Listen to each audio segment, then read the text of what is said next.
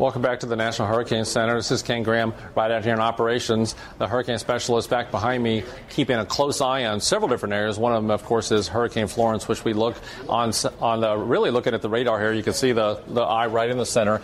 And I want to say, you know, some of these rain bands reaching the shore already, really starting to see some of those hurricane force gusts. I did get uh, the latest information, Cape Lookout, on the latest uh, advisory here, 60 miles an hour, gusting to 79. So we're already starting to see some gusts to hurricane force strength. So once again, we remind everybody it's not necessarily just that center. It truly is these bands because we do stretch out with those hurricane force winds 70 miles. And I tell you, when you look at the tropical storm force winds, look at this 170 miles away. In some areas, you can start seeing those tropical storm force winds. So that is a very large system. So this is the forecast. This is our latest advisory update. And we've been advertising the slowdown for a while, and it, it is coming true. So we are looking at a very slow progression with time.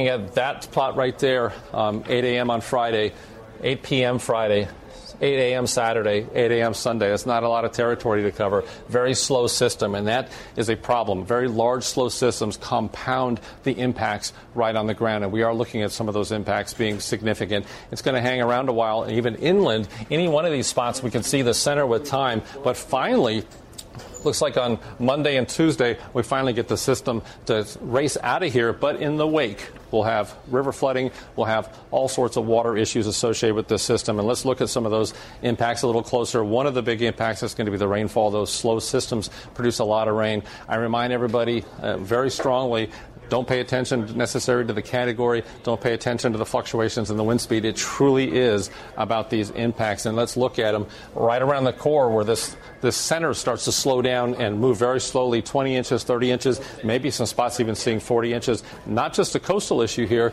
As you look northward, 10 to 15 inches, 15 to 20, uh, well inland here into North Carolina and South Carolina. Even further, 6 to 10 inches, Raleigh and Charlotte. Even places like Asheville, you can start seeing some significant rainfall, Roanoke. But remember, these are just general values. Sometimes if you start getting these rain bands start to stall, these values could go way up. And think about the flooding. This is a devastating uh, forecast for flash flooding, especially when you combine that with land. You can get some, some mudslides. You can get some serious flash flooding. So definitely take the steps to protect yourself. Storm surge is something we have to talk about. Large values of storm surge, even around Charleston, two to four feet.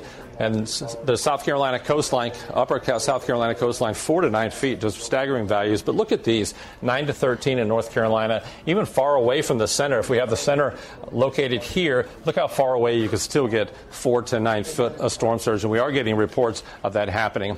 And the other hazard, we do have the potential for t- tornadoes. Usually in the right front quadrant, we can get tornadoes, and that's where we have our tornado watch.